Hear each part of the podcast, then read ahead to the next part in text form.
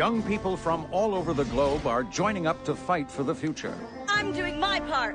I'm doing my part. I'm doing my part. I'm doing my part too. They're doing their part. Are you?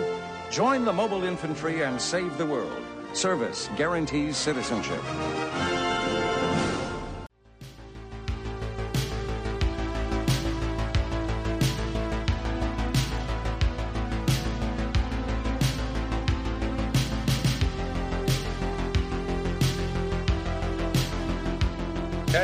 Hype Man Out of Heaven. Bonus features episode three. We're going to talk about a classic Starship Troopers today. We have us with us Brandon. Say hello. Right, man. We have Kyle. You're all bud. There's Kyle. Unfortunately, Ryan is not with us today. Uh, he has some uh, stuff going on. We wish him the best, obviously. So today we have our good friend Prince. How's it going, Prince? Thank you, thank you. Uh, thanks for having me. No, no, No it's worries, great. man. It's, uh, different, Glad to have you. different opinion, different voicing. So uh, yeah, Starship Troopers, uh, a film that we have all seen.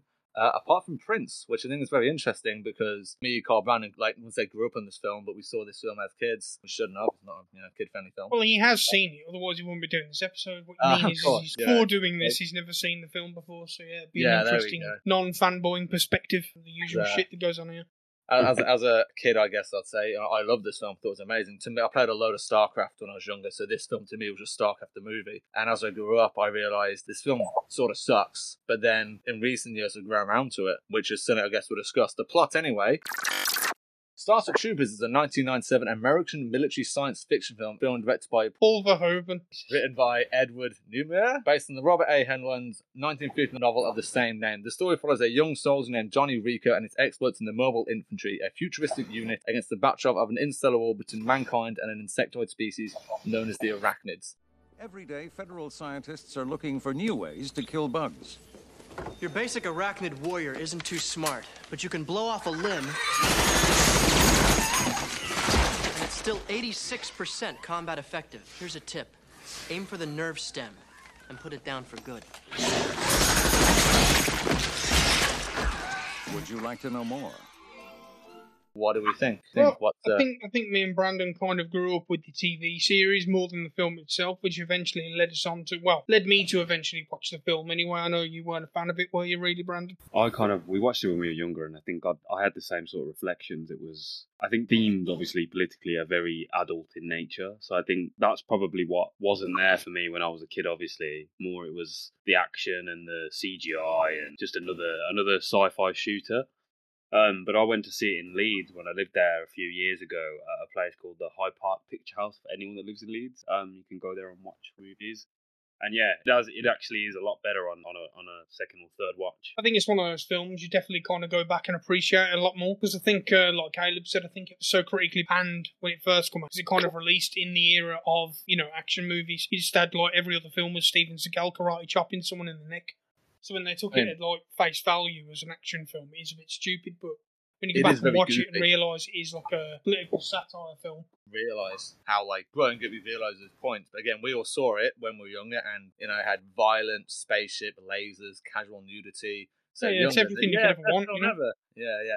But uh prince what did Mhm. you think with your fresh non-viewed perspective? That is what i want to know because obviously it, it's different. It's it's not the same as us My fresh view. Okay. Well, to be fair, when when you guys asked me to watch it, all I knew about the movie was the name. Um, I kind of purposely went in not watching the trailer, researching it, knowing who's in it. So each time I saw an actor which I'm well familiar with right uh, currently was a surprise to me. For example, Neil Patrick Harris. I didn't know he was in it. yeah i didn't realize Um, it until later on oh it's that guy again Yeah, but because I didn't know anything about it, I didn't really have any sort of uh, preconceptions about it either. So I was trying to figure out the movie is about, where it takes itself seriously, where it doesn't. And about like 20, 30 minutes into the movie, like, ah, so that's what this is. And it, it definitely grows on you because at, at first it's definitely a parody. You can tell it's a parody. It banks on the satire it's built on. But as you glide towards the, the storyline, which is, it shows, it reads like a like a B movie, right? It, it, yeah yeah it's- that's it sings like a B movie, but the satire with, within it, like the ads, like, I'm sure we'll talk about the I'd ads like later, more because they, they play such an intriguing part in the movie. They're like, they're- they're like used as um, scene cuts, aren't they? Where it's like, you know, to the next scene, but here, and add them out the military.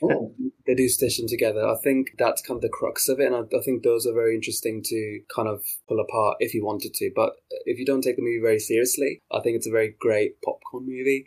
But if you do know your stuff, if you do know what it's inspired from and what it has inspired to go on in the future into the early 2000s, I think it's I think it's a very interesting piece of media. But Very, um, time, I, I think you're right. I would definitely agree with that. It's, it's got like a lot of obviously like links to totalitarianism and like I think we've before we started recording we all talked about how the uniforms liken to it's a uniform. I think in different. Yeah. Neil Patrick Harris turns up with the proper windbreaker sort of thing and the hat, and I literally wrote down he looks like a Nazi, and I didn't realise that was done on purpose. Now, But even, but even that kind of like you know that kind of satire or the or the parody of America, I think it it plays on that kind of like imperialism and you know dominance of the West like quite Yeah. quite a lot. jingoism, um, sort of uh, sort of like super patriotic Americans. Well, not Americans. Well, it's like the world's federal force, but it's American. Um, you know, fighting good. Kind of Yeah, almost sounds like Escape from LA in a way. Yeah. Similar sort of Oh, God, topic. yeah, yeah, It's like, yeah. Not so But, much a um, theocracy, but definitely more, you know, I mean, there's a totalitarianism. I've got sort of like you know we write notes for the general sort of like film itself, and obviously it starts out and it's got the big war, and then you go to the American high school and they're all there and they're playing that like rugby game or whatever that it's like space rugby, I don't know, but it's all like very American high school, very hoorah. And then um, there's a bit Rico says to his dad he's doing the military, and his dad even says there should be a law against using the school as a recruiting station, which is yeah that happens all the time now. You know, guys going into Rhea school Day, now. yeah, with the army fella. Yeah. And the first part of the film was just them in a school in like a very standard American high school, and then um, Although the one boot thing I camp- did know in the American, like the the, the futuristic American football, like human beings have evolved to have this next level ability to just like jump into the air and do mad somersaults. yeah, But, Jump but, around on stage like Mick Jagger. Yeah. but I think uh, speaking to what kind of what you guys are saying, how how it kind of sets the movie because it's such a parody, the imperialism. I think at the, right at the beginning of the movie, it talks about the supreme authority, and you know it starts with a morality lecture about the end all and be all when it comes to the supreme authority. But it hits all those tropes that would get those kind of people interested because it it knows its audience is at the same time making fun of that audience at the same time. If if if I'm correct in saying. Because it's got that trope of oh, yes, you fight for your country. It's got the beautiful girlfriend. It's got the handsome but dumb jock. You know, it's got those I key. was thinking that. It's like the Like three when- the three things that kind of resonated with me from the very first bit where they're like like you say, Prince, where they're talking about like the politics and supreme authority. It's they reference the failure of democracy, veterans taking over, and almost Mhm. like this kind of like this curriculum of in- indoctrination, which again made me think of two things. It made me think of like Nazi Germany and indoctrination, but it also made me think of and like the right wing of the of the modern day. Sort of military, sort of like you know, I guess with gun nuts and sort of super pro-military people, and like you know, I fight for the flag, and it's like that now. Something else I don't want Prince said as well. I didn't really realize it's like you mentioned that the dumb jock, but you literally got like the high school guy with a hot girlfriend, and he goes, you know, if he wins the sports day, he wins the American football thing, he goes off to the military and he's shooting alien, banging hot chicks. It's like, yeah, it's like, you know, as the entire film isn't specifically portrayed as like a propaganda film overall, it's in the little bits are propaganda things, but at the same time, it sort of is. And obviously, Rico, he's a good-looking young. I think all the actors are in their late twenties at the time, you know. But like, which is another thing I noted about half down. The hmm. guy who's like, he's like, not the antagonist, but the other guy who starts dating his girlfriend afterwards.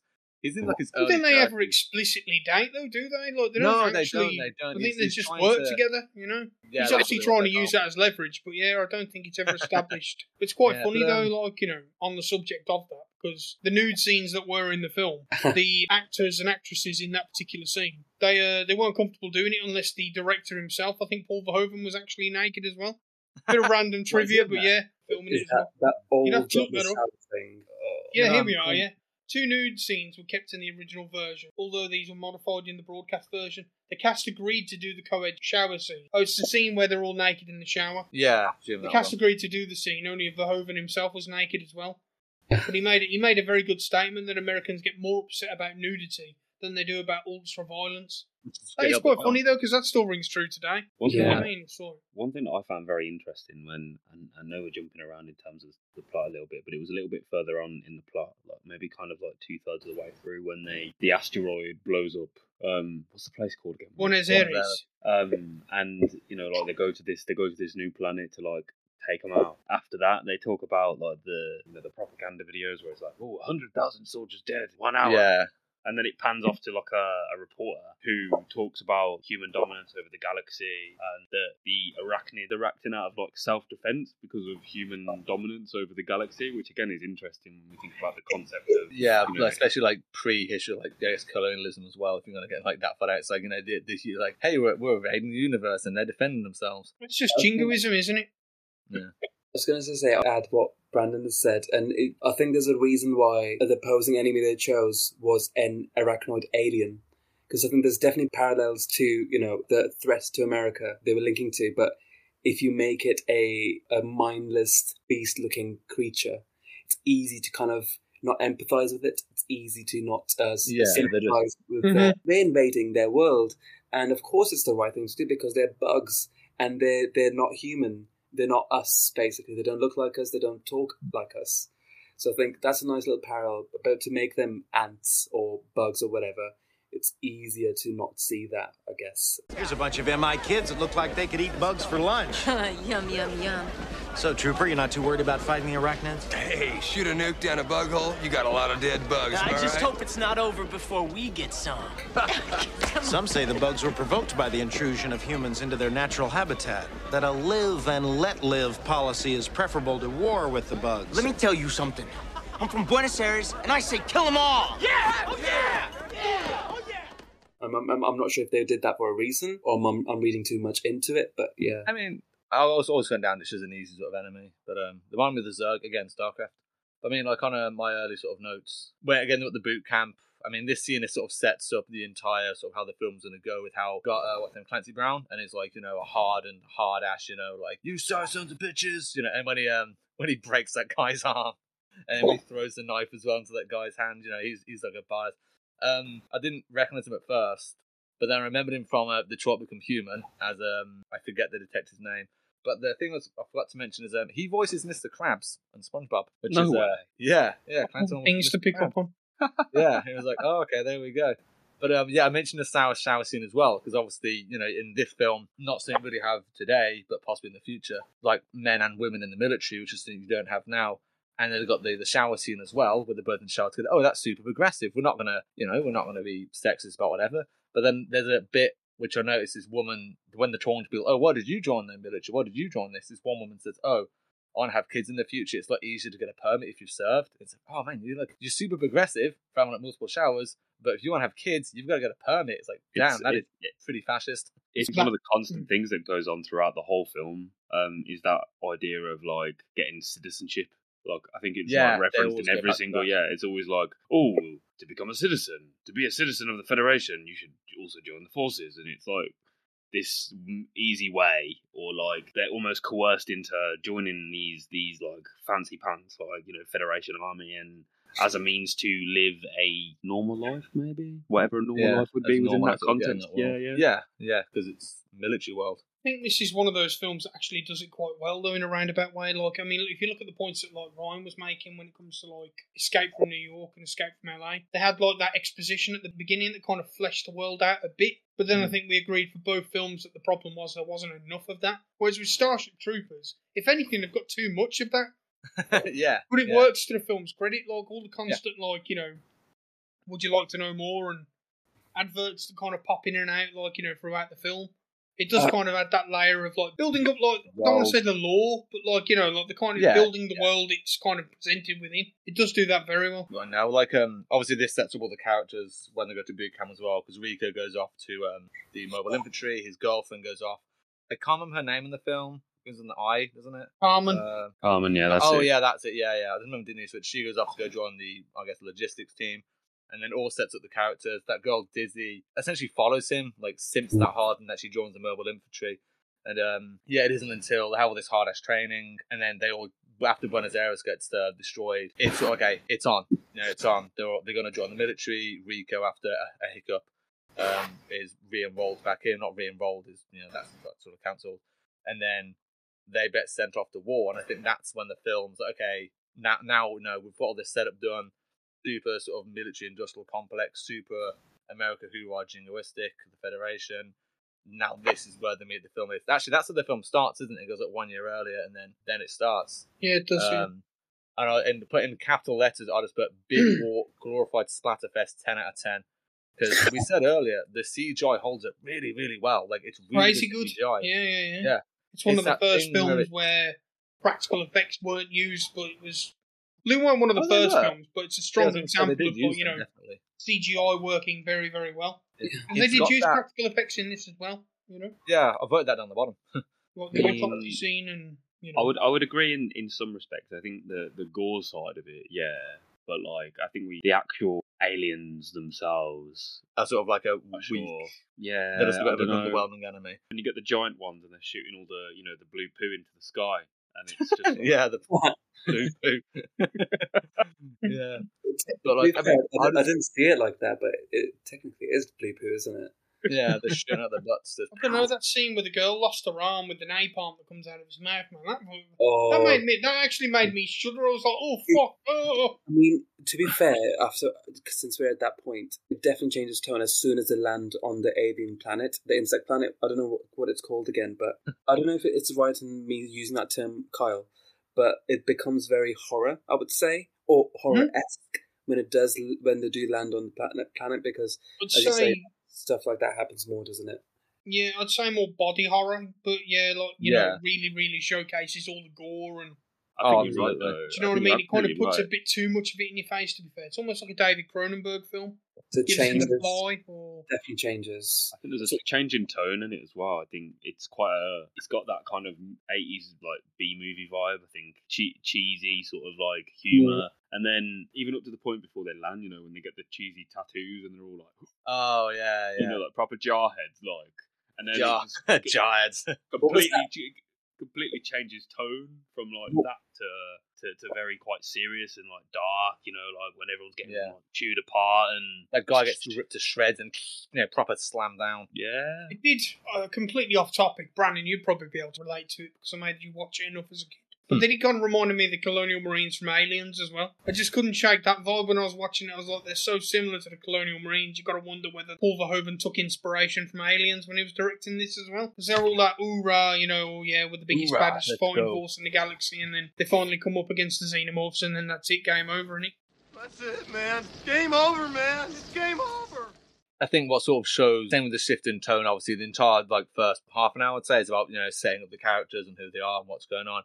But then it's quite weird for the middle bit, for like the next 20, 30 minutes. I don't really have any notes because the film does literally, it's a splatterfest of explosions and gore and whatnot. Not much really happens, and it's sort of back and forth. They have an invasion. It's not very. They're like hundred thousand dead. Then it has another one of those other propaganda films. Um, and then there's a bit of like a refresh in sort of like a, a reshuffle in who's in command and whatnot. That's the thing as well. This is the things that are weird. So before they go, or when they're on the way to this invasion, Rico's girlfriend breaks up with them because they're too far apart, light years apart, um, and whatever. And that girl Dizzy, who effectively followed him um, because you know, she wasn't that much. Um, they start developing a relationship, and the bit that sort of got to me is that like I think it's really fun that like he's like I put for entertainment and I promise you booze. Here's the booze. Here's the entertainment. Enjoy yourself. That's an order.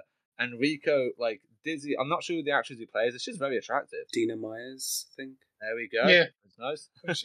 I, only, I only Um, know because she's my favorite character in the movie. Like, oh, I must have I don't remember. Oh, you're not you're not gonna like the next ten minutes then. Um, well, the next five minutes pretty good, and the five minutes after that not so good. But yeah, and she's all like, "Oh, he's like, nah, not interested." Like, dude, just go with it, man. Like, you know, this, this girl's interested in you, and she's pretty attractive, and yeah, and then like he's like, "Nah," to, "Oh, okay, yeah, let's go," and then but it's such a such a change in like they sort of develop relationships, then just cut them off with several characters pretty quickly. Can I just ask though, and this could be up to all of you, because Yeah. I don't know if the movie's intentionally or unintentionally funny. Is that like going back to what? I mean, that's the big question for the film. but it's like going back to what Brandon said earlier, right? And what we're kind of building on is this building the first bit of the movie. It's very it grounds you in this world first, makes you believe in the world first, right? And that dumb jock. Uh, But like the lines, it the, the lines that sometimes are delivered. I don't know. It's because the movie is intending to be funny, or because it's stuck in that 90, late nineties era of dialogue. For example, when when Rico says, I don't know if you remember this, uh, he says to Carmen, "I love you." Say it once. Try out size. Oh, yeah. Because she's repeating is. that. Just say out. It was just I don't know. I felt just like I mean it's based on the book. I've never read the book, and I've, I've heard the book is sort of the opposite. It's quite glorifies war. This takes piss out of war. I'm not sure how they develop the relationships in that, but yeah, it just you're not wrong in that. That is a very sort of like 90s trope, I think, of like this weird pseudo sort of like romantic arc that is there, but overall the dialogue they're using doesn't really work for it. It's a bit off. It does try and shoehorn in relationships for the sake of relationships. Yeah. I think like the whole the whole like couldn't give I couldn't give two craps or shit about Carmen and Rico's like long last love. I was much more of a I ship the other two much more just because like just so nauseating. And then It's she like- just get Yeah. So yeah, they go to like a, a fortress next day, and then turns out it was a trap because the bugs aren't stupid. They lured them there, and it's a defend. I put literally defend your castle here because if you can defend your castle, and again, StarCraft, there were loads of maps based on this.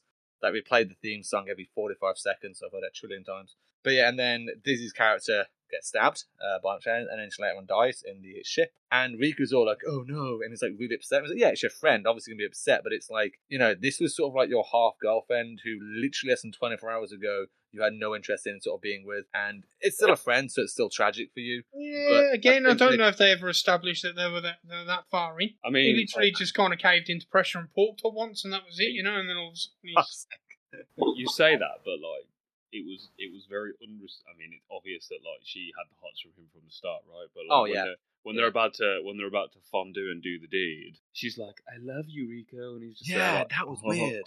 that's what I mean. Yeah, he doesn't really respond it back, does Yeah. he? It's like, Ah, oh, too. And then fucking uh, Michael Ironside comes in and he's like, "Be ready in 10. And then he Oh, sees Michael who's, in the, Ironside's in the tent, and then he's like, Hey. that guy is such a classic kind of icon of old cinema, man. Everything from Scanners to Bleeding Total Recall, even Sam Fisher, Splinter Cell, like you mentioned earlier. that guy's got a decade spanning career, man. Like, I'd love to meet the guy, you know. But speaking of stupid, how did you guys react? You know when they were uh, speaking around the same place where people are dying. I've written my notes. Random reporter in active war zone, split in half. What the fuck? Cameraman is a crazy lad. Do you remember that scene where? Mad lad. Yeah, he's still Got- recording non-stop. And he's still recording. gets And split in half, yeah. Yeah, You I saw that in the the- comments when I was looking at this. He does not give a shit. Because you see the scene like later on, and you see where the cameraman is from a different person's point of view, and there's a person being right, eaten right in front of him, or being split in half right in front of him, and instead of running away, he's there, right next to the thing, recording, and then he's surprised that he's somehow getting eaten. Like, why? He's, why he's is got to get his? Twitch streams, man. He's got to get his Twitch subscribers on. So you know, he's got to get the action. maybe maybe it's It's written into his streaming contract. before long, you know. stuff like that. I just didn't understand. Like, I get it. Is there for hu- is that for humor, or is this just is just a '90s thing? I don't, I don't, I don't know. I think it was kind of an extension of like the whole satire of the military-industrial complex in America, you know. Because look Yeah. you look at the war on terror and like the Afghan war and stuff like that. Even World War Two, you had like wartime photographers there at the neck front of the action. It's kind of a parody of that in a way. That's how I took it.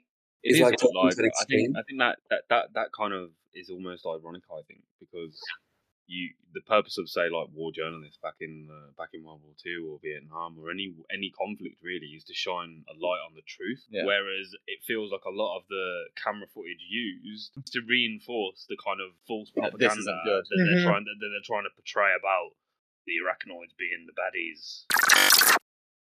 I mean, I like it sort of not ties in, I guess like so. Yeah, Dizzy gets and then they have a funeral for, it, and obviously this mentioned about all the people dying. Dizzy gets this really over the top nice funeral and speech and a gunfire salute. And earlier it said that hundred thousand people died. Yet she gets this really nice individual funeral, and maybe Rico put it forward. I don't know. I'm looking too much into it. suppose it's more they But yeah. actually had her remains and it was a military funeral as opposed to. Right. What what I did not understand though was was why they marked Rico as KIA, and then within thirty seconds he's in some tube getting healed. Yeah, I guess it's just like it, it, it's it's plot device to make Carmen be like, oh my god, he's yeah, dead," that's exactly what it "Oh. It, it's it's plot but you're not device to make the two love interests be like, "You're alive," I mean, you know. Neil Patrick Harris's character, whose name I've forgotten, I'm just going to keep calling him that anyway, turns up. Uh, yeah, Neil Patrick Harris is dressed as a Nazi. Um, and those but sort of keeps going on, and that's something I read a lot when doing bits on this film and the comments and videos and stuff. The main, it is a lot of fighting aliens back to the ship or back to the base for exposition, fighting alien arachnids, someone dies, and it's just a lot of back and forth. But then, yeah, they're going to fight. Uh, Carmen and the other guy's character, who I've completely forgot his name, crash and meet the big brain bug. Yeah, and then like Rico goes on to save her. But like Cindy mentioned about practical effects before, the weird like vagina face bug thing with a stick thing that comes out of his mouth. That's some good effects. Like you know, that's a big, horrible, goopy spike thing, and then it stabs into him. Um, Yeah, but- that bit did yeah. make me wince. I'm not going to lie. The bit Yeah, where he's just like, his whole head's being sucked out the top, and he's like, yeah, stuck in his brains. horrible, Um, man. But yeah, and then um, I said no, they didn't rely. on- I mean, they've had good CGI in this film, and they could use CGI for that, but they didn't. Uh, you know, they stuck to practical effects. There's a good no argument for this film. Easily one of the last examples because they stopped kind of using when CGI really come into the forefront in the early 2000s. I, I'm still a firm believer that we kind of lost part of cinema's grace and charm Oh, yeah. when we got rid of practical effects. You know, A good example of that is um, Star Wars Phantom Menace didn't overuse it, but the second one, Attack of the Clones, which was like 2004, used them a lot to the point where even the characters, the clone troopers, and all that sort of stuff were like just Even- CGI. I was going to say same here, like even more like recent, I guess more recent memory. You take like Lord of the Rings and the Uruk-hai and the Orcs, And that was, Uh, 2000, that was 2001, was it? yeah, yeah, Yeah. Compared, Oh, compared to compared to say like the Hobbit, where Yeah. the use of CGI for the orc alike is much more apparent. I think you're right. There is some precedent for sort of you know. practical effects. I'm just trying to think of a film in recent years that has had a good. The only the Uh, only uh, one I can really think of as a direct criticism to the original is the remake of The Thing. The problem is, is the practical effects in that are blurred so much that you can't really notice them, and the fact that the aliens are a bit too clean. I didn't mind the prequel, but No. I mean, I did think Yeah. it kind of missed a bit of the original John Carpenter's The Thing. You know what I mean? Like the aliens were a bit too clean. That's what didn't get it for me. But other than that, I genuinely cannot think of a film in recent years where they've really relied on practical effects to really make it believable. Do you know what I mean? always go for your uh, that one's sick. But uh, I mean, I Yeah, yeah, but- off the It's easy enough with cars and stuff and explosions. Yeah, It- I mean, more so like you know, like body horror. Like that's that's always going to be the example of practical effects for me. Films like The Fly, Videodrome, anything by David Cronenberg, basically Scanners. Like we mentioned with Michael Ironside, there's a scene in Scanners where like Michael Ironside's literally channeling his kind of mind into another guy's mind, and the guy's visibly struggling, and then it literally pan shots, and you see the guy's head explode. Everyone knows this scene. It was a good mix of like CGI and practical effects. because They did use, like, I think when the brain slug walks in, it is CGI, but when it's close up and with him, it's all practical. It's all like you know. Yeah, you can tell like all the all the all the sludge in that. Like, Yeah, it's it, was, good, it man. wasn't. Yeah. It was very disgusting. One, one thing It's that did sorta weird. laugh though, where the comedy I think retained was was in those like you know little vignettes of uh of the pro- the propaganda where they're talking about like you know there's the one bit where there's the woman, the two scientists where they're debating whether bugs have brain, and then what after they've caught the vagina monster, um, it pans like it, like they're shoving something into its like This bit hole, censored, and it's it like censored. it. It's like Poor Brainwood. But yeah, I mean, it's sort of weird because that's how the film is like. It's like a finale. It's a pretty unremarkable finale, I guess, in that they just save Carmen, they all leave, and then the Brainwood gets captured. Neil Patrick Harris, again dressed as Nazi, holds it. It's like, oh, he feels fear, and they're like, yeah. And then it's like, this is the day the war changed. And then it pans to another um, propaganda piece of like, we need people like you to stand today, like Rico, uh, like Cor- Corporal in the mobile infantry. Like, you want to live forever? Or Carmen, whatever her name is, find this ship. And like, we need you. And that's how the film ends. We have the ships. We have the weapons. We need soldiers. Soldiers like Lieutenant Stack Lumbridge We're in the target area now, Captain. And Captain Carmen Ibanez. This is the captain speaking. All personnel prepare for run. Soldiers like Private Ace Levy and Lieutenant John Rico. Come on, you apes! You wanna live forever! We need you all. Service guarantees citizenship.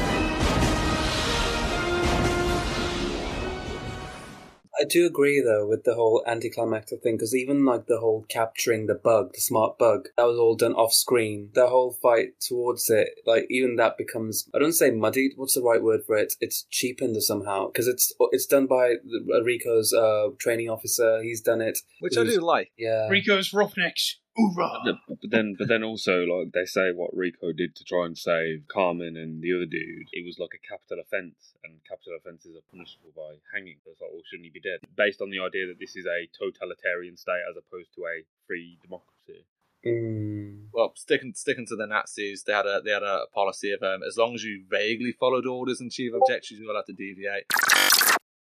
Not not to go back to a point, but I've just shared that link Watch that scene. What I'm on about. Everyone knows this scene. I know the one. Yeah, I can recognise it from scanners. the um. I remember the from GIF for sure. Yeah, Also, what I'm saying. the- Yeah, you've probably seen it in GIF form, but yeah, that that scene in scanners it's so well done. But that's what I mean by like practical effects, visible kind of on-screen practical effects that are hard to deteriorate from. Speaking of practical, then kind of linking what Brandon said as well, like the, the- how the movie doesn't listen to its own. Uh, some sometimes the movie doesn't listen to its own rules, established sort of ground. Not just with this philosophy and ideology. Sometimes with even its effects.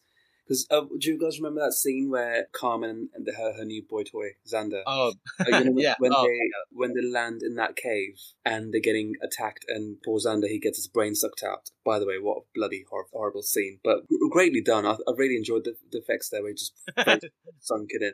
I enjoyed that. That's Head being sucked out. So very satisfying to watch, really.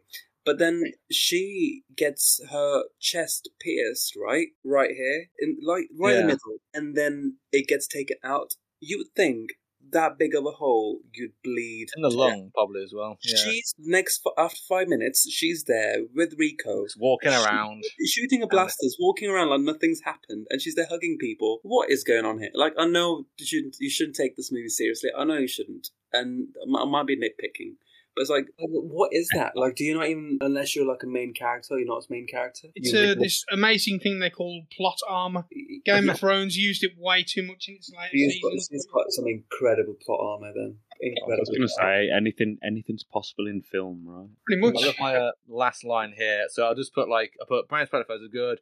You want to live forever, and then the last thing I put was that guy voices Mr. Krabs, which I already mentioned. But I think this is funny for my last note. But yeah, so like that's that's the film, and like as I said when I was younger, I thought it was amazing. When I sort of grew up, I thought this actually sort of sucks. Saw it again later on, and I was like, yeah, such good. Seeing it again now, I thought it was really really good. It was like I finally, not finally, but over the last couple of years. Well, it'll like always stand up as a classic. No, no two Yeah. way about it. Do you know what I mean? It'll always be one of my all-time favorite films. But last couple of years up more I've been more like understanding about sort of politics and sort of like industrial military complex, especially like American military spending and stuff like that. And so I understood it a lot more, uh, sort of the jingoism again, sort of the fascism. And it even says on the wiki about the movie, um, 20th century humankind is from a spacefaring, planet-causing people under the Federation, a militaristic neo-fascist body of government which will offer greater benefits to citizens, granted to military as opposed to civilians which do not.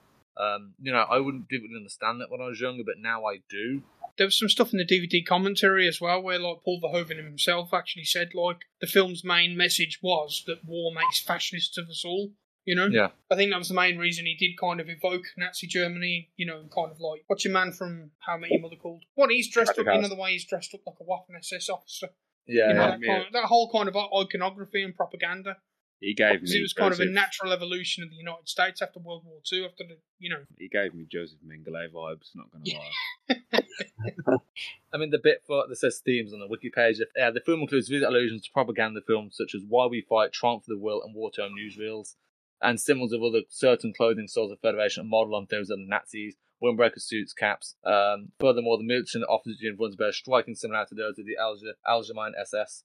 The use of the use of Natchim for the film's Americanized heroes uh, caused occasional comment. Like I've certainly think interesting as well. Back to the that guy getting killed by you know the um, the cameraman just recording everything, everyone dying. They wouldn't use that. And in the I know like Trump the Will and stuff, they would obviously they just lied to everyone and be like, oh yeah, we're doing really well. Like Nazis did obviously just lied about how well the war was going. Same with Japan as well. Like starting after midway, they got their ass kicked. They claim they won, but they didn't. They lost like three carriers.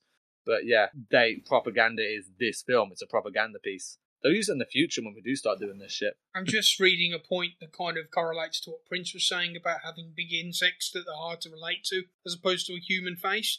He did actually, uh, Paul Verhoeven did actually make a statement about that. He said the Starship Troopers was about having no more enemies as a post Cold War United States movie. He said, mm-hmm. like, you know, making movies that are sort of difficult due to political correctness, but if it's big insects that you can shoot to pieces, no one cares.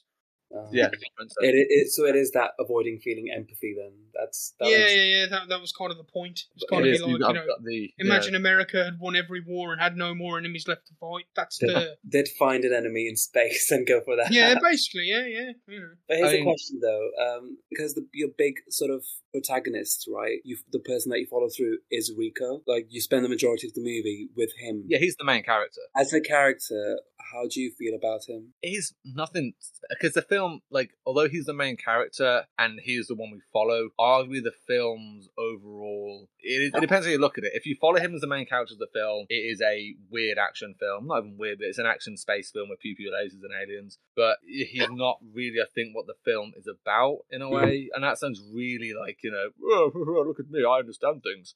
But um, yeah, at the same time, I feel that's not correct to say. Like he is a very play smart character. He's a very I think it's what you said earlier, Prince, where like you know he is like the the successful jock with the hot girlfriend. He joins the military. He is a placeholder for what people. Yeah, he's a direct reflection of like what almost like kids kind of going to job fairs and talking to the military guy would Yeah. end up like. The is the uh, I guess for me, if you think of the time the movie was made as well, it was it was very much the kind of I guess that that's the that's the representation you want, I guess, as your main sort of like hero in Yeah, the movie. yeah, you it's know, like it's it's the action, strong. it sort of goes like we mentioned before about like the escape from LA, and New York things. With like you know the action heroes of the eighties, the nineties, those things sort of start to wear off, and that's why Escape from LA was a weird film. And then you have got sort of space films. I mean, episode Star Wars Episode One came out in ninety eight, I think, um, and sort of space sci-fi films. I can't know if they were getting big at that time, but action heroes were being less about burly men. And granted, the guy who plays Ricky was in shape. It was more about the action itself. I just uh, Yeah, I, th- I think Steven Seagal had got into making wine at that point, and he got stick with he was done. karate chopping people in the head. You know what I mean? I think there was like there was many there was loads of attempts I think to make you kind of like feel for him as a character like like when he's like on video chat to his parents and they both get Yep. destroyed by the asteroid and like he showed like little to no emotion you know when he loses his first girlfriend I don't know He's he just just like, wasn't oh, very he was he, yeah. he felt like more like a he reminded me more of like the Terminator if I'm honest because he was very robotic Something- and- Caleb, you said something about this a few, I think last week, didn't you? Like the acting can be very wooden sometimes. So I Like, think I was actually going to mention that because um, one thing I was going to mention actually with thing when she gets um, broken up with, he sends it over like like he gets a CD-ROM in the mail, which is like, oh, here's a CD-ROM. And like, you got interstellar travel, but you can't beam this to each other. I guess radio waves take time, but yeah, I didn't know the acting overall is nothing exemplary. The acting is fine. I did think James Richards was pretty bad though. She's always got this weird smile, and she's always seems a bit vacant and not really sure what she's doing. I think Carl said the other day that like, like she was, I guess, the up and coming sort of like not sex symbol, but it's very attractive female actress. yeah, that they your your typical young starlet who was you know pretty small and nice. Yeah, I'll be honest. yeah. You know, But I mean, like, yeah, I've got my like, I'm out at the bottom. she I was just married to Charlie. Sheen. You know. Duh. Winning. Was she? Huh, Yeah, weird. yeah, she's married for like a decade, I think. But yeah, it really summed this film for me. But it's not as cheesy as I remember. The practical CGI holds up really well. The uh, action is pretty good as well for it is. Yeah, it's a bit goofy. Uh, whether on purpose or meant to be silly, the Mitchell and the Commerce, Jingoism, Patriots, foreign policy is super jokes and it is a good Proud America. And the Would You Like to Know More? My bad points were it goes on for a bit. About 30 minutes too long. They could have cut a lot of stuff out in the middle. The relationships are developed and just discard- disregarded pretty quickly, which we spoke about and the acting can be off at times. That was my general in the film. I got a, I got a score as well, but I'll do that at the end when we go through out, out of tens. How it was received. What would we all give it as a film? Used to slap a rating on it. I'd Would say- they compare that to Metacritic? I'd say for me, probably a six or a seven. I think to do what Caleb just did in terms of like summary points. Uh, what I really liked about it was it was a social commentary that I think is applicable when it was made, and I think it's also very applicable in the modern day. Um, Mhm. So that's one thing that I thought was quite cool that it was still relevant. I think it had like the cheesy B movie vibes that movies of its era and before had. Um, I think the plot itself was a bit like mm, convoluted. Um, but I think overall it's a pretty strong movie. Yeah, I mean, I think I'm floating around an eight myself, purely because I love over the top, gory films. that automatically gets it a high score, even if it was a pile of shit in the writing department, you know. But um, you know, the fact that it is such a timeless movie in terms of the subject matter it's kind of satirizing, you know, I think it holds up pretty well in that respect, you know. What about you, Prince? Um, I'd give it a, a solid, like an arguable seven, because I think watching it for the first time, and I, I, I, I agree with Brandon. Really, it's uh, as a commentary, it's it- it's got very 1984 vibes in the sense of it was it was relevant then, it's relevant now, and I think it will be relevant in the future as well because the the thread that it pulls, the the storyline that's based on. I mean, and other stuff around it, I think it's just filler. You can tell it's filler because the main point of the movie, the commentary it's making, I think it's so prevalent and so uh, it's so American. I think that's why it'll always be relevant. Uh, but you kind of see that there's a lot of sort of not dictatorships. I don't want to say use that word, but um, a lot of governments around the world that are sort of following that lead. I'm not saying a good way or a bad way, but they are following that lead of how it's how they're being ruled. It becomes relevant globally rather than uh, sort of one pinpoint location in the world, which I think makes the movie even more uh, even more interesting. Hence the hence the score. The only thing that brings it down for me is you know it's just just the cheesy stuff. And like I agree with Caleb that I think it did outstay its welcome for a good twenty five to 30, uh, to thirty minutes. It goes on. Yeah, it could have been shorter, definitely. But I mean, for overall, what it's, but for what it's there, it's good. Yeah. I give it an, an eight, a good eight. It, like, yeah, the things I said before for the bad points just knock it down a bit. Um, but yeah, eight out of ten. Good film. Bit dumb, but very enjoyable. Um, good thing to So watch. surprisingly, not Metascore is 51, Yeah. but the Universal score based on 509 user ratings is 8.7. Really? So you could argue it's it, it kind of falls into that cult classic kind of. It literally says I'm on gonna- the Area. thing, more positive aspects film began to appear in the 2010s. These de-emphasized on action elements and analysed on the indictment of fascism and jingoism. So yeah, I'm going to quote one of my one of my favorite YouTuber reviews. His name's Jeremy Jahns, and in, and one of his Oh. ratings that he gives is this is a load of fun, no alcohol required. Oh, it's a great, it's a great man. It's a great review. Yeah, I like that. I like that little deep dive there. there were some sequels, uh, but may Yeah, nothing worth speaking about. I think we've had enough of sequels after Escape from LA. You know, no, we're not going to start. No, no, no more surfing of tsunamis. Eh? Oh, mate, yeah, that scene still haunts my nightmares. So think bad. done in respect of doing competitive film series in terms of these bonus features. They're going to be single films from now on. I think we can all agree. Yeah, that was. Unless we do Lord of the Rings and then we have to do one, two, three. Ah, yes. But yeah, it'd be a while before we, we get to that far. We've got plenty of movies from the 80s and 90s we've got to look at yet. I recently just bought, and Caleb knows this. I recently bought like a the extended edition 4K Blu-rays for Lord of the Rings, Oh, the UHD stuff, like the, Mhm. like You want to watch? so. Uh, any excuse to watch them again, to be fair. So. See, this is this is the marathon point where you'd still be good if you still had Wooly's projector, Caleb. Oh yeah. oh well. but yeah, that was uh, Starship Troopers. What a fantastic film, as we discussed. But uh, I mean, we'll have to get something on for next time. We saw what the eighties films we can do. Yeah, well, in terms of the podcast, uh, scheduling's kind of been a bit up and down. As we said, we've had come, you know, some roster changes. Ryan's currently out of the picture for the moment. He's got some stuff going on, but he will be back at some point. Prince will be filling in until then. Maybe even take over. We never know. Thank you. Thank you. we'll be a five man podcast. But yeah, um, we're still kind of doing at least one a month. I think we're kind of trying to um and ah about what we're doing for the main episodes as well. Like, you know, we've got some good ideas. We want to start brainstorming, you know, and kind of go from there. We can be found in all the usual places where podcasts can be found. We're on social media as well. Go onto our, what is it, Anchor that we use, yeah, as our distributor Yeah, platform. Anchor. It's all, it all goes through there. So, you know, whatever your preferred platform for listening to this podcast on is all there. But yeah, I think that just about closes this one off. I'll see you all guys later. Lovely chatting Starship Troopers. I'll see you in a bit. Thanks, everyone, guys. Take care.